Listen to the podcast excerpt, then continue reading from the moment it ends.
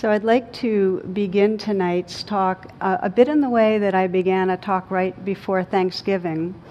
Uh, this time, I'd like to let you know that I got a card that was actually a napkin um, last year, and it says, I'll be home for Christmas and in therapy by New Year's.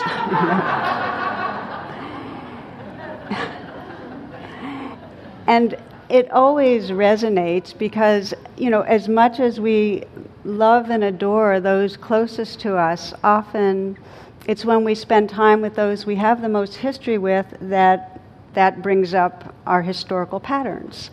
And so um, it's a real common theme for many people that as we enter this season, the stress of the season and the sense of going to be with uh, those that we're closest with or extended family can really trigger off patterns that we wish wouldn't happen.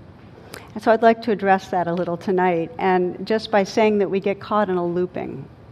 And the looping goes something like some emotions triggered off, you know, fear, or hurt, or anger. And then we go into a behavior we've been doing for 10, 20, 30, 40, 50, 60, and on years. and then that behavior creates a reaction from people that then creates the emotion, that, you know, and then we loop and loop and loop. And this looping is a trance.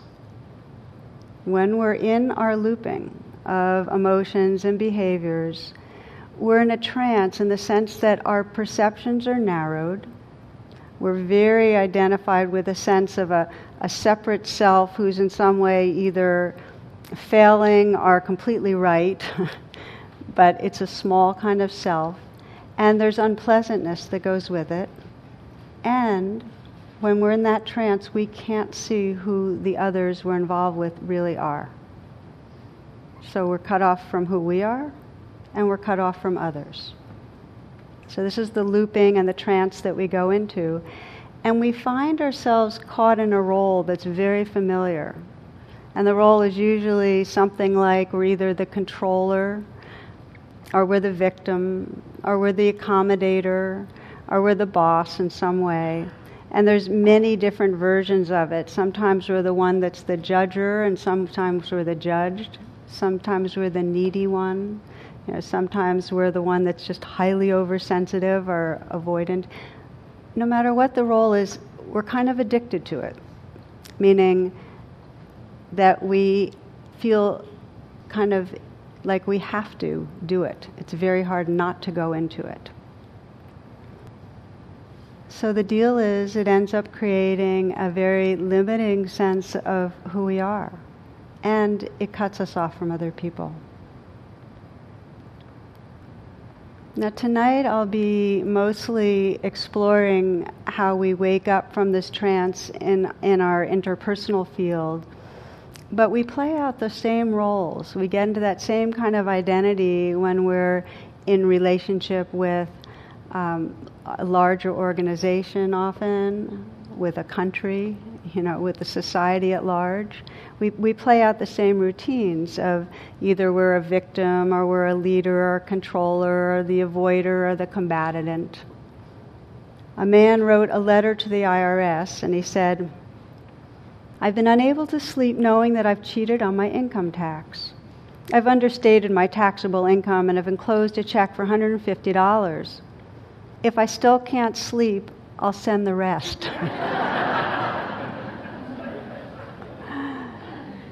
so that's us with the government, but you know, we do the same thing with each other. We operate according to what will reduce our sense of guilt and what makes us feel better. You know, we're trying to, in some way, accommodate what other people expect or want, and not always because it's uh, from our hearts. So, when we're in a narrowed identity in one of these roles, on some level it's hurtful. It's hurtful to ourselves because we're cutting ourselves off from the truth and the depth and the goodness that's really who we are. And it hurts others. In some way, it violates others too. And so we reflect for a few moments as we, as we explore tonight, really that the very core if you'd say, of, of Buddhist teachings in terms of what most expresses who we are is to cause no harm. That the deepest expression of our, our true nature, sometimes called our Buddha, our awakened nature, is really a reverence for life. And I think the question that can be very powerful as we enter this season and enter into sometimes what can be a stressful time is what can help us to wake up out of the trance and into that basic reverence for the life that's within and around us. So, what helps? And what I'd like to begin with is exploring really what our most common patterns are. So, I'm going to have you kind of listen for, well, yeah, that's the role or the pattern that sounds familiar to me. Because as we often do in these inquiries, I'll, I'll, then have you explore a situation where you might um, see how you can loosen up the, the old habitual looping and step out a little. So, one of the first patterns that we look at, because they all usually fit into fight, flight, or freeze, in some way we're, we're having a strong emotional reaction and we're doing one of those, all different forms of controlling. So, one of the most basic, of course, is, is fighting. And, and that one's pretty straightforward sometimes, where we're blaming others for in some way not being the way they should be. For some way they've let us down or fallen short or not cooperated. There's some form of judgment there.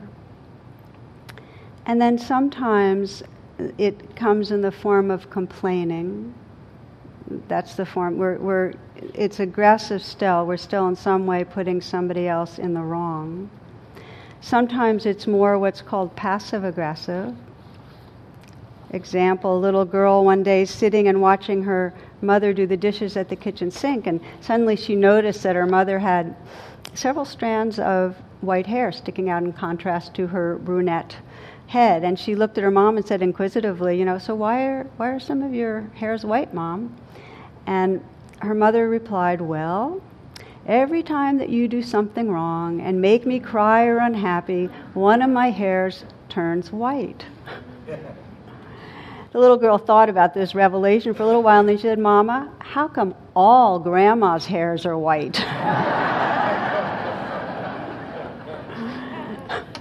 she wasn't the real victim, was she? so one of our modes, then, and you can sense how this might be so, is that when we have an emotional reaction, our tendency is towards, in some way, pushing away, in some way, fighting, in some way, aggressing. And then the second area, of course, is flight. That when in some way we feel hurt or angry or afraid, instead we seek to pacify someone, we become the accommodator you know, the one that kind of shapes ourselves to the shape that'll least cause trouble. That we end up justifying ourselves.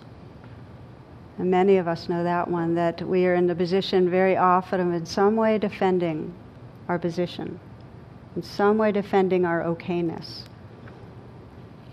I remember some years ago, this was sent to me. This is a list of statements that were found in insurance forms. And these were taken when a, a, car driver was asked to summarize the details of an accident in the fewest possible words.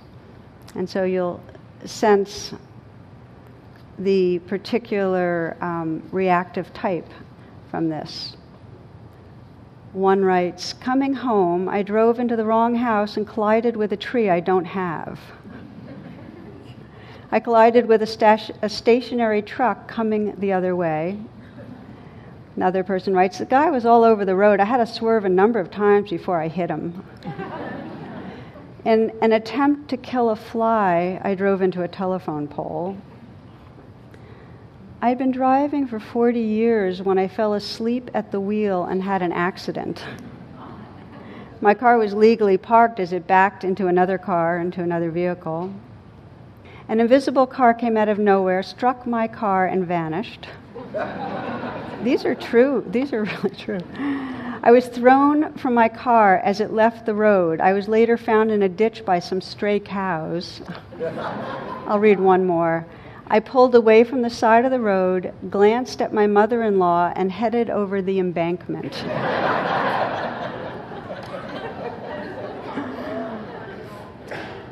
so, this is about taking responsibility here. So, this is the, the general domain of flight, whereby we um, cover over or defend or in some way present something that will make us look better and different. And then we have a lot of different forms of manipulation.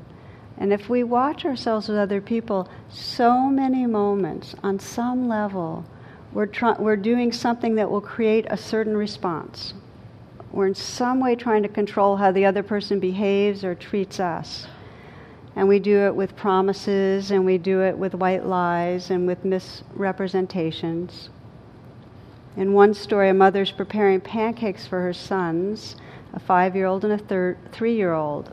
The boys began to argue over who would get the first pancake, so the mom saw this opportunity for a moral lesson.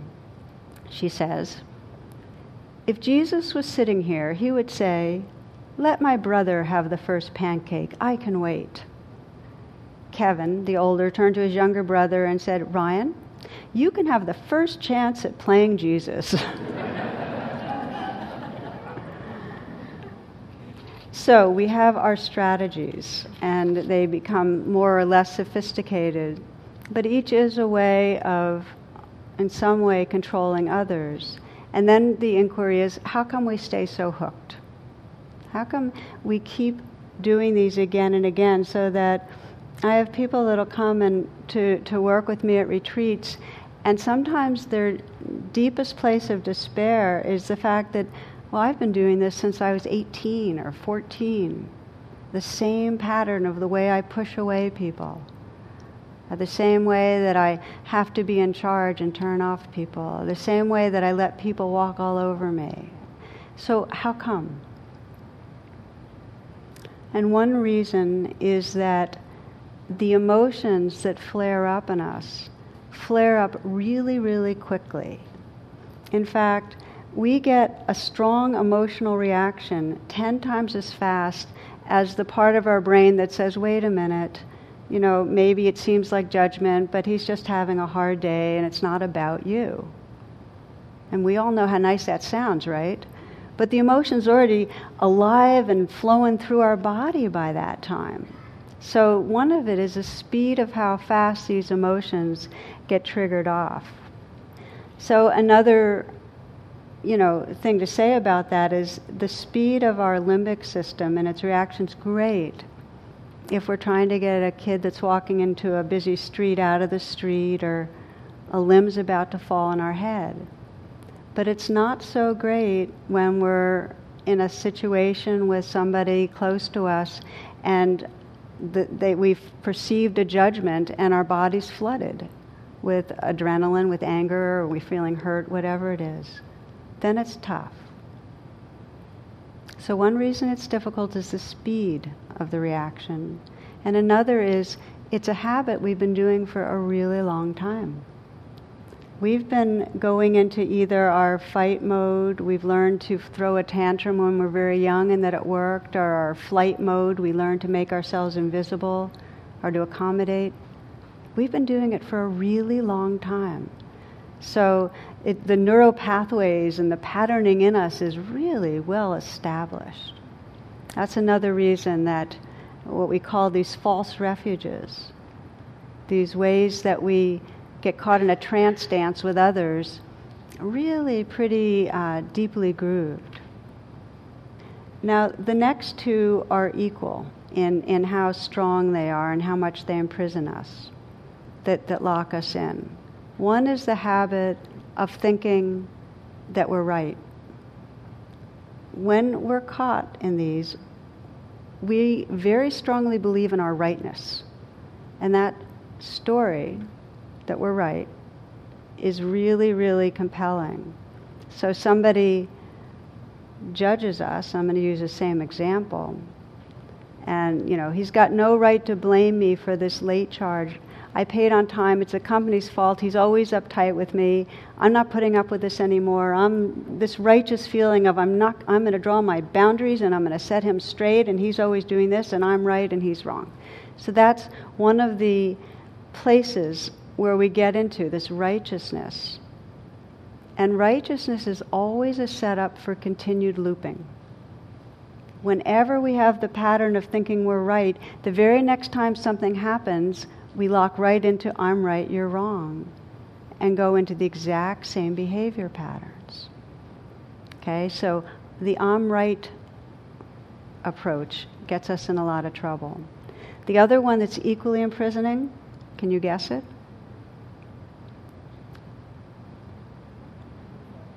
I'm wrong. I'm bad. As much as I'm right, I'm wrong gets us in trouble. Neither one of them works. If it's I'm wrong, we feel judged, and on some level, he's right. I do keep screwing up. Okay, I'll take care of it. And we get defensive, we get withdrawn, and we're in a loop because that too causes trouble. It causes separation. Either way, in the trance dance, whether we think we're right or we're wrong, we are perpetuating a sense of separation in our behaviors. So, again, I want to remind you that these patterns are set in very early, and it was our best option back then. It just was. It was, it was the one that we found was, it got us what we needed safety or love, or in the moment, some relief. So I want to remind you of a, a story that I find helpful when I start thinking about, well, how do we step out of these?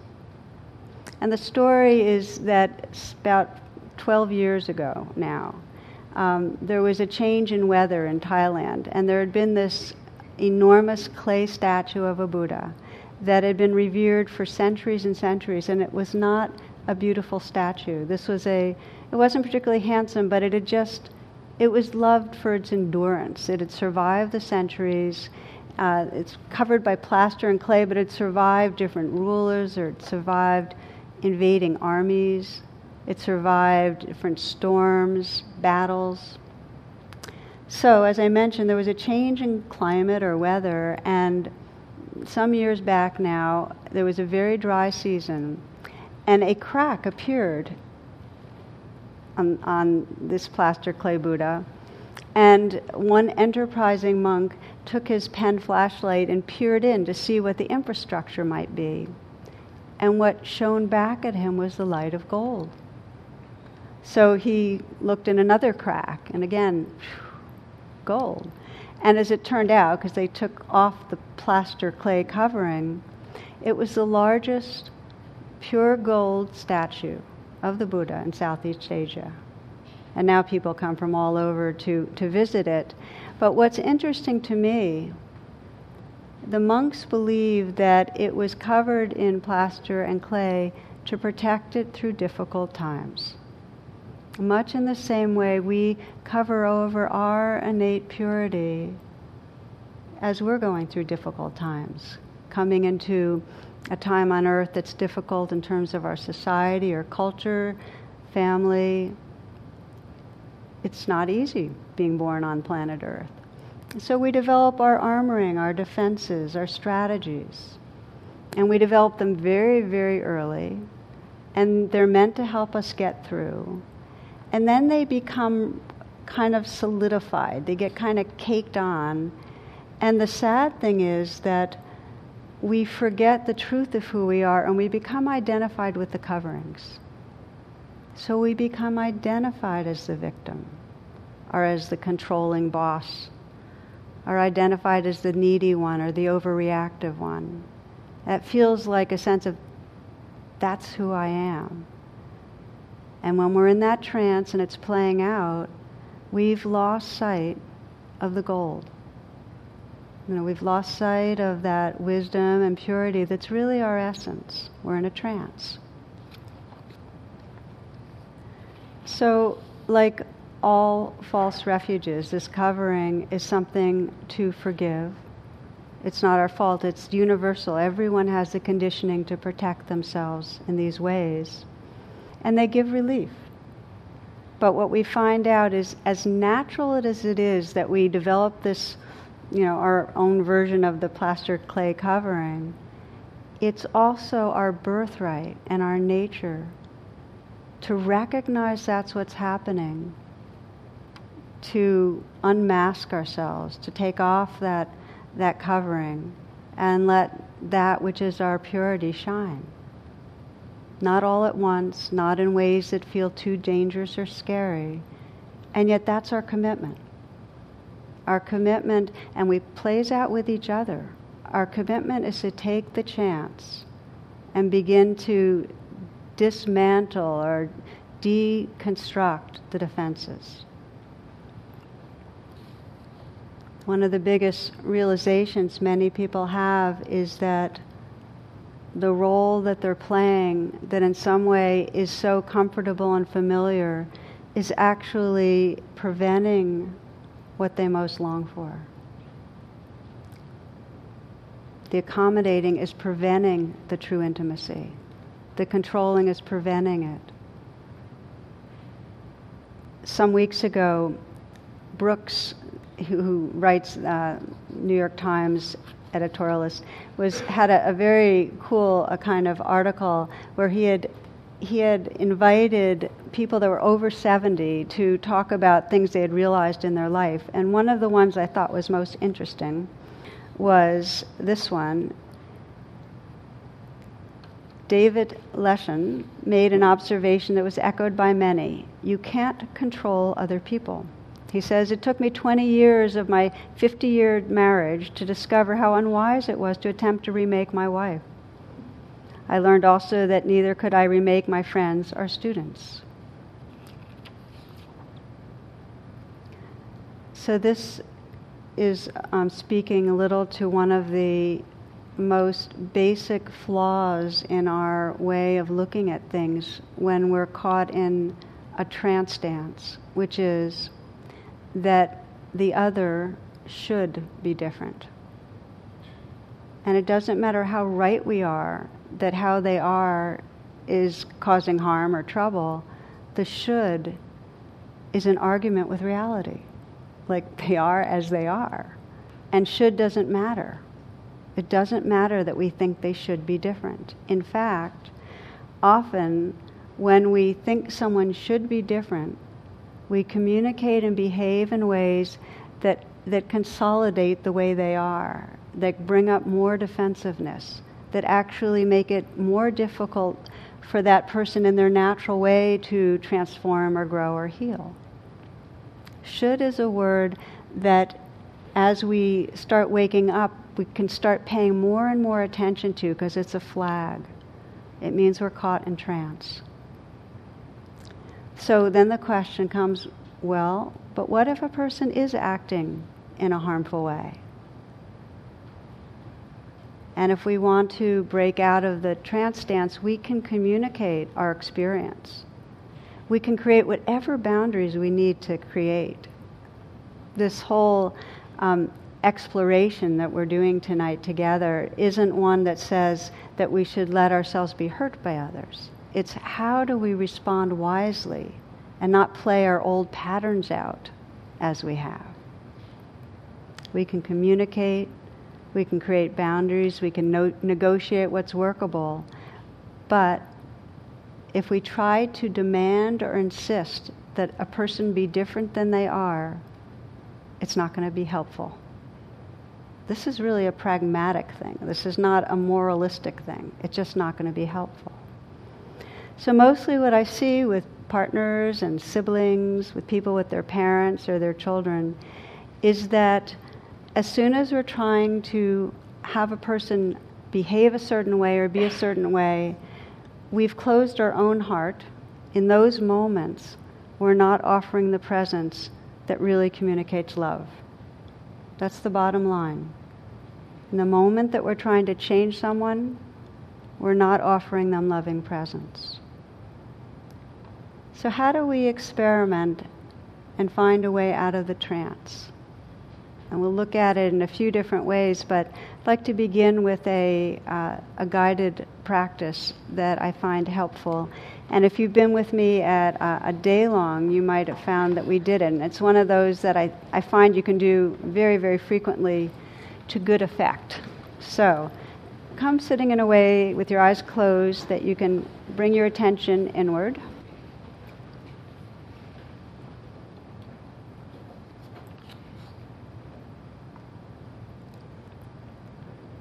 So, as you close your eyes, just let your attention rest in the breath.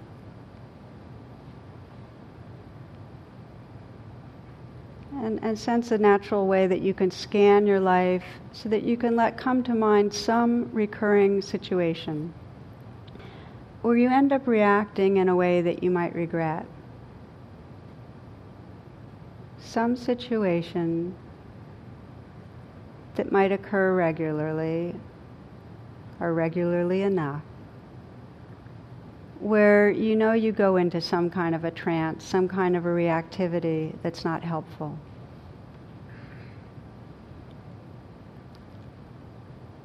The reaction might be what you say or what you don't say, the tone of voice, what you do physically. It might be more subtle, more energetic.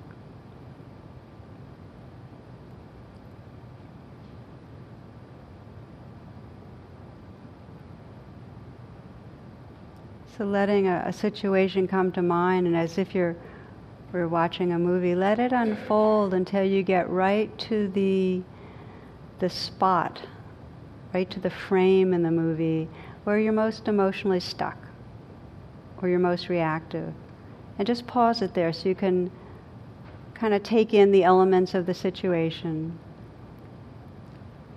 what's going on that's that's provoking you, that's distressing, that's upsetting. In other words, let yourself feel fully what's happening.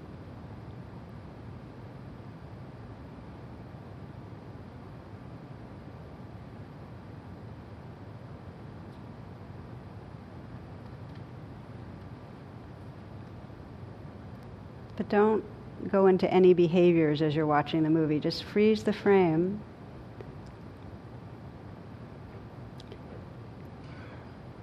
And now imagine that as you've, you're pausing this movie, that you could step away, that you could instantly be transported to some peaceful, safe spot outside of the room, maybe outside of the house or building, but some place that's, that's safe or peaceful, that's away and that you can take a few breaths and sense that in this space you're in, this more safe space, and it may be a, a lovely space, a piece, a real beautiful space, but it's a safe space mostly, that you're about to meet a being who's very wise, who's very filled with compassion. And just sense who appears. It might be Kuan Yin, the Bodhisattva of compassion. It might be Jesus or Mother Mary or Dalai Lama. It could be somebody you know personally, perhaps a grandmother or a child. Maybe it's your dog. Just sense who's there, who appears. Some being of wisdom and kindness.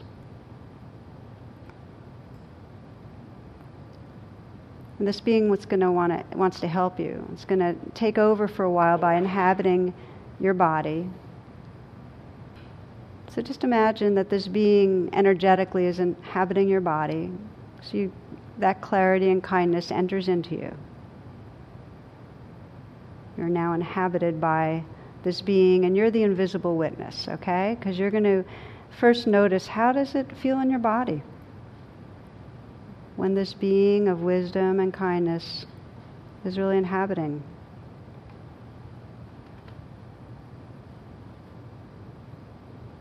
Just notice what changes your heart, your mind, your body.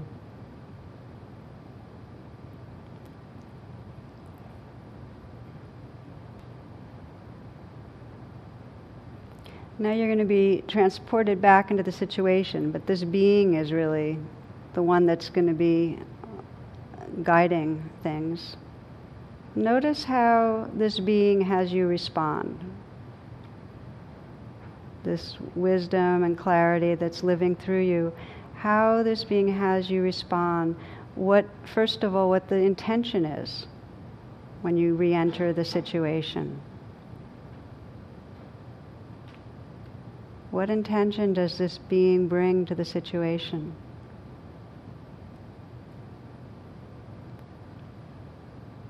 What's the hoped for outcome?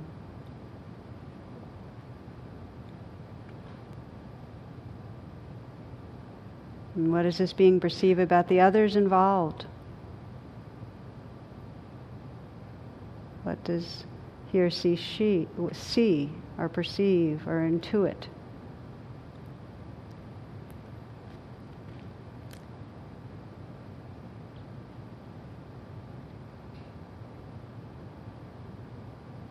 Just notice what he or she says or does. Now, how, how, does, how does this being help guide you through this situation?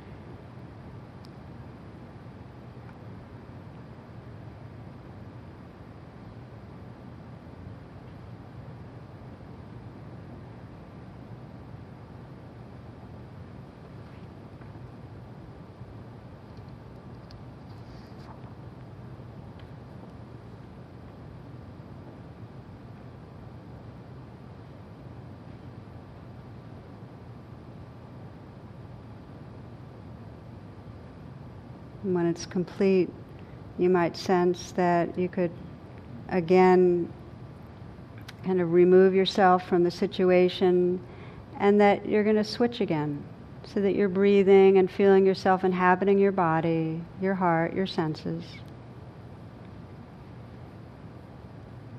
And listen. Just listen, because this being who has guided you is now going to whisper in your ear some words of advice some message, some something that's valuable for you to remember. So just listen.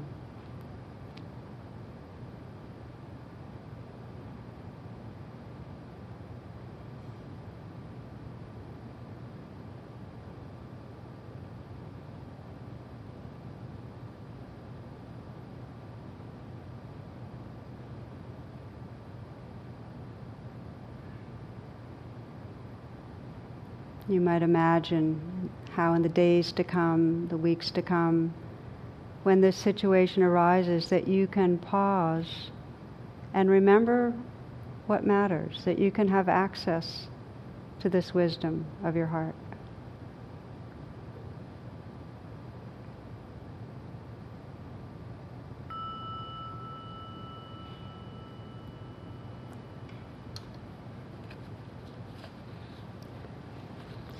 So, opening your eyes, let me just ask you a few questions just to get a little feeling for, for what might be in, in the room.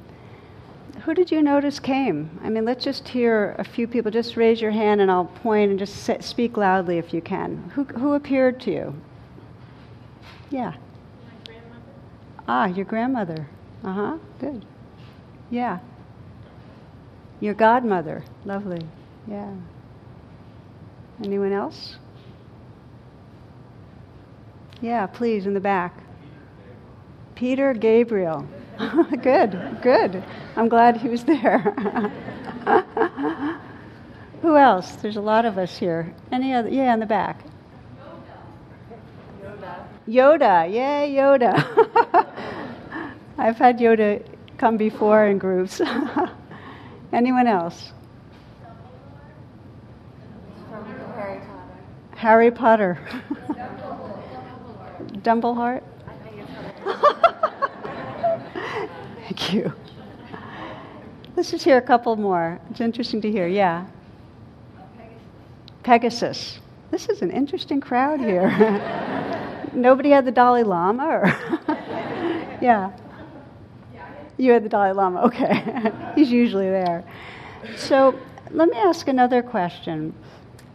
There's, there's so many things I could ask you. What, what did it feel like when you had that sense of a being in your body and so on. But just if a few people might say what message you got, that can be very interesting to hear.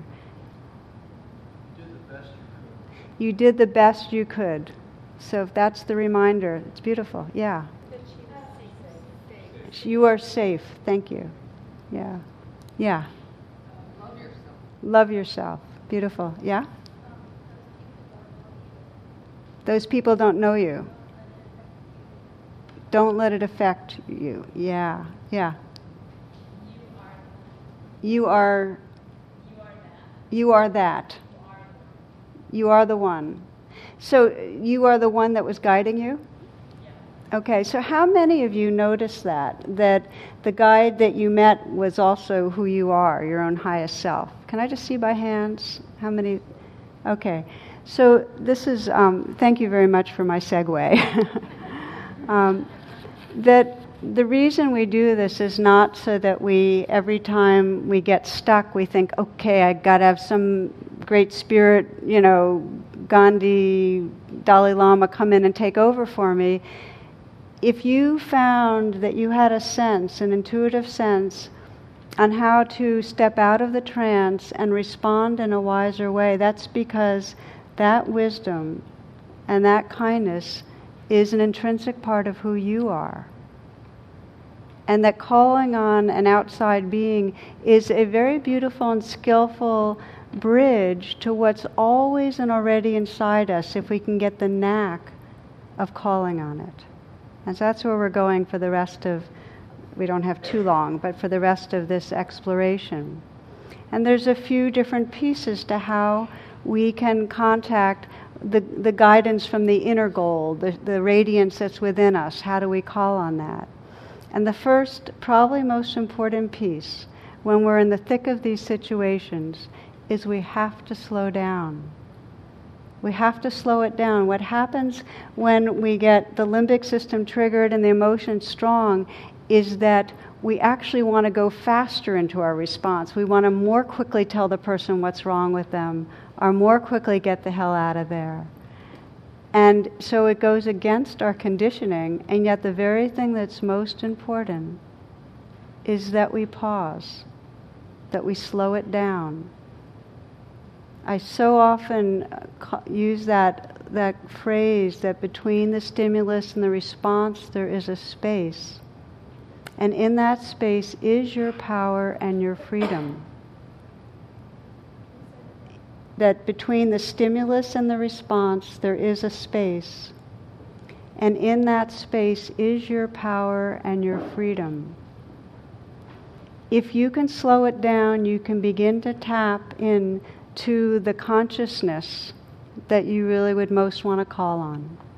If you can slow it down. So that's the first step. And I remember when I first started teaching about the pause, I remember somebody who was one of the um, beloved AA sponsors, we have a lot of folks that come here are part of 12 step programs, described, he said he compared the five seconds of the sacred pause to attending a year of meetings. Because if we can pause, we have a chance to step out of trance. Very, very powerful. So that's the first step is that we pause. And the second step is that in that pause, we have the courage to check in and sense what's really going on inside me right now. When we're in trance, the conditioning is that we're fixating on what our stories are and what we're look, seeing outside of us. So again, it takes we're undoing trance by saying, oh, what's happening inside me? And that means can we feel what's going on in our bodies? Feel the racing heart, feel the squeeze at the chest, feel the heat. Can we even sense what we might be believing? I'm believing that you couldn't respect me or else you wouldn't be acting that way. I'm believing that I always blow it. You know, can we sense what we're believing, that we've locked into? because the belief is driving our experience there. So that's the second part is what's happening inside me and right hand in hand with that is trying to be kind to whatever we discover. So if what's happening inside me is this, is this incredible rage, and underneath that is this depth of hurt that once again I've been rejected. can we just pause enough to say, okay, this is really painful, ouch, and offer some kindness? The next thing, we look and see what is going on for that person. We have some interest. We're more interested in understanding than being right. That's a big one. So there's some inquiry going on. What might be going on for this person? Feeling insecure in some way, feeling hurt themselves, feeling in some way uh, sidelined, feeling, you know, anxious and needing to control. What's going on for this person? Then finally, because we've had a chance to sense what's true, we say, what really matters?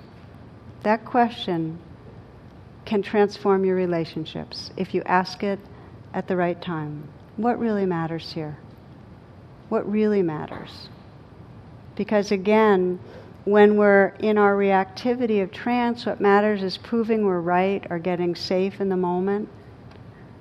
But when we've checked in and sensed what's really going on with ourselves or others, often what matters shifts to being, please may we find a way to touch understanding, our love, our peace, please. May that be so. That's the intention. So those are the steps, is that we pause, we sense what's going on inside us with kindness. We sense what's going on with the other with kindness. We sense our intention, and then we begin the simple experiment of what will serve. And it's an experiment. If you can find yourself when you're caught in anger, and instead of saying the words, pausing for even 20 seconds and not knowing where you're going, not knowing what you're going to say, it will be it, ha- it has almost this outlandish feeling of like the whole universe is spinning out of control but it can break a habit of a lifetime. So we pause and we check in.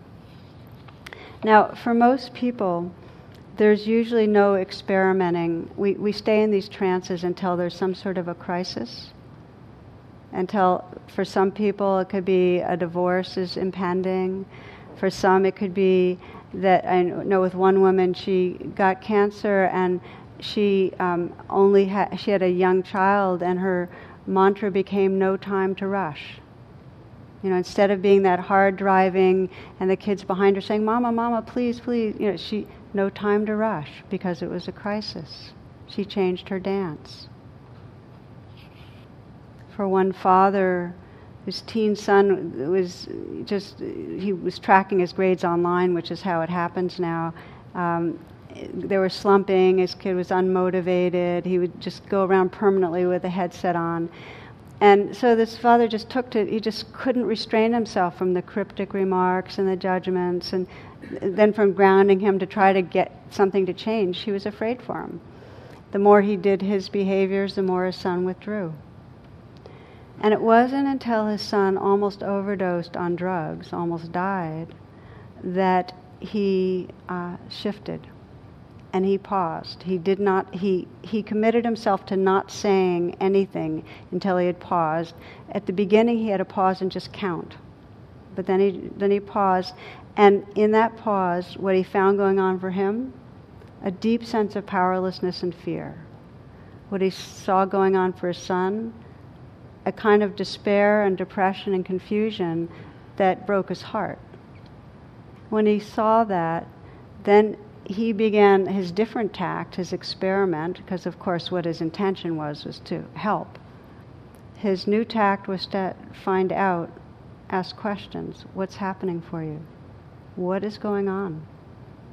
To ask questions, to find out, and then to share his own feeling of care and powerlessness it began to thaw.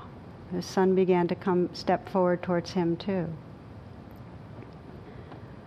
So I read you a poem that I've shared before. This is Mark Nepo.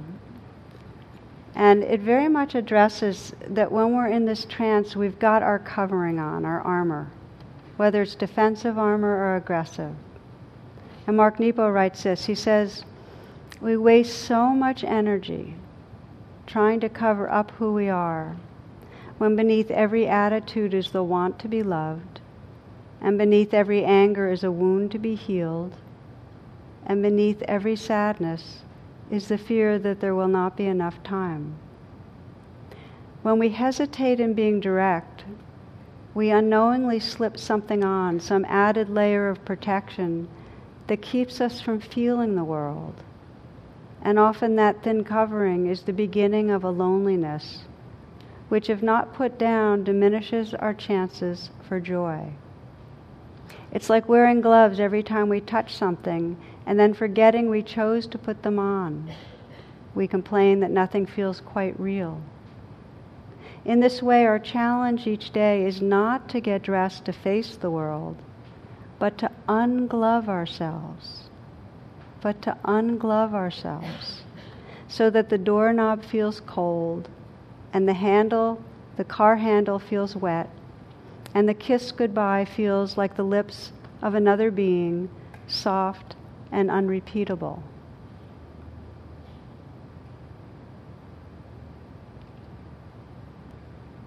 So we have each of us, just like the golden Buddha, this covering and what if, as a deepening in our path, there was this commitment to unglove ourselves some? To choose just one place, perhaps, because it never helps to think, okay, I'm going to now, in every relationship, I'm going to step out of the trance dance and I'm going to be real. And, you know, doing it, it gets a little grand and it just falls flat, and we have, and then it's like an expectation we have on ourselves that causes trouble. But what if instead we chose one place where we felt like it really mattered to us, that we want more intimacy or more realness, and we just had this willingness to experiment, just to experiment and sense what was possible? If our commitment was just when we know the, the sticky situations come, just to slow it down some, to start examining what was happening for ourselves, for the other. To explore what other behaviors might really bring us towards what we want. And what makes it work is if you practice it outside of the situation, if you run it through outside of the situation. And often people ask me, well, it's not fair if I'm the only one. You know, what if what about the other person? And, and there's two responses, and one is maybe the other person would be game, and if that's so great, have a mutual agreement to slow it down. I know, I know many people that agree to have many timeouts, you know, just so they have the time to reconnect with that gold, with that radiance, with that wisdom inside. But let's say the other person isn't game. You have everything to gain in terms of your freedom and your peace by having it be something you're doing to step out of trance in your own life. The ripples always help. It's hard to say exactly how. So if you just trust that when one person shifts, something else shifts. We're all interconnected. The patterning shifts. Minimally, you'll wake up more and be more free from it. The reminders watch out for I'm right, or I'm wrong. Watch out for I should or you should. And most basically, what I want to say is be really, really patient and forgiving because these patterns have been a part of our covering for many, many moons, and they have their own pace. All you need is sincerity, that it matters to you to wake up out of the trance dance. All you need is that sincerity and that part of you that knows that that, that goal, that wisdom and compassion within you is where, what you want to turn towards. That you want to call on that in this one relationship you're maybe going to focus on and ultimately in every part of your life.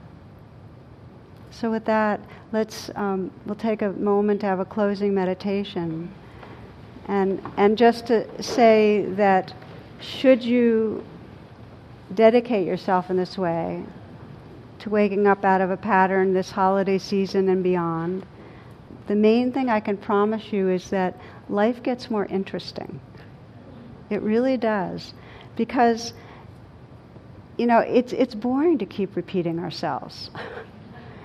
and it becomes a real adventure when you sense, even in the relationships where, where difficult stuff stirred up, that that's an opportunity to wake up out of something that has been keeping you identified with a very narrow sense of who you are.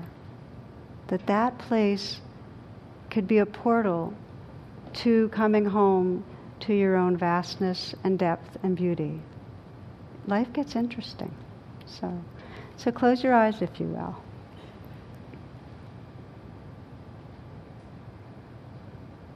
And just let yourself feel the moment. Let yourself feel your breath.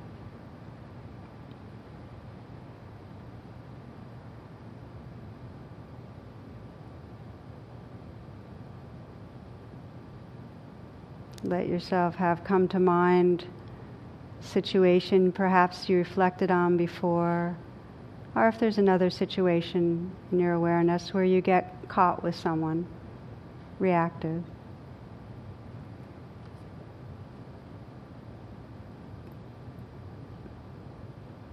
And again, just see, imagine you could freeze the action.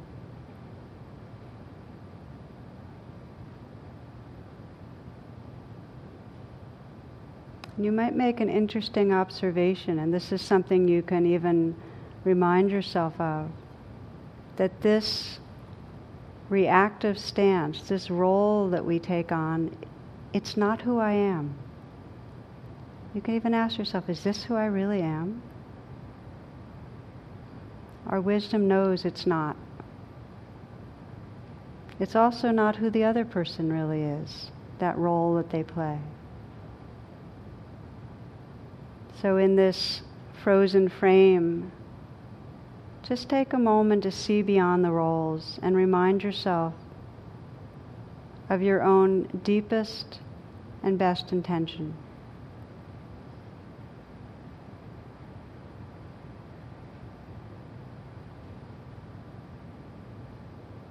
What is it you really long for in this relationship, this interaction?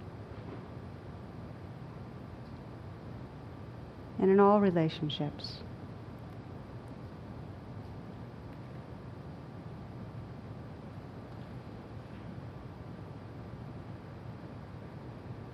Can you see the other person in their role and see who's behind the mask there? See the golden Buddha that's looking out through those eyes. It's as one teacher put it. He said, if you're feeling separate, just say, You are God, I am God, that's all. You might substitute the words, You're that sacred light, you're that awakened heart mind, I'm that. That's all.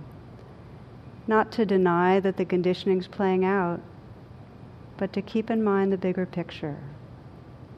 Helps us to dissolve the trance and live from truth.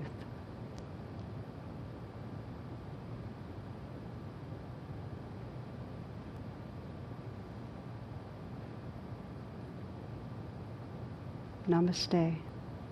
Thank you.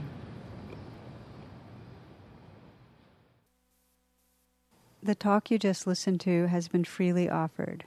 If you'd like to make a donation, learn more about my schedule, or about programs offered by the Insight Meditation Community of Washington, please visit either my website, which is tarabrach.com, or IMCW's site, which is imcw.org. Thank you very much. Thank you for listening. To learn how you can support the teachers and Dharma Seed, please visit dharmaseed.org slash donate.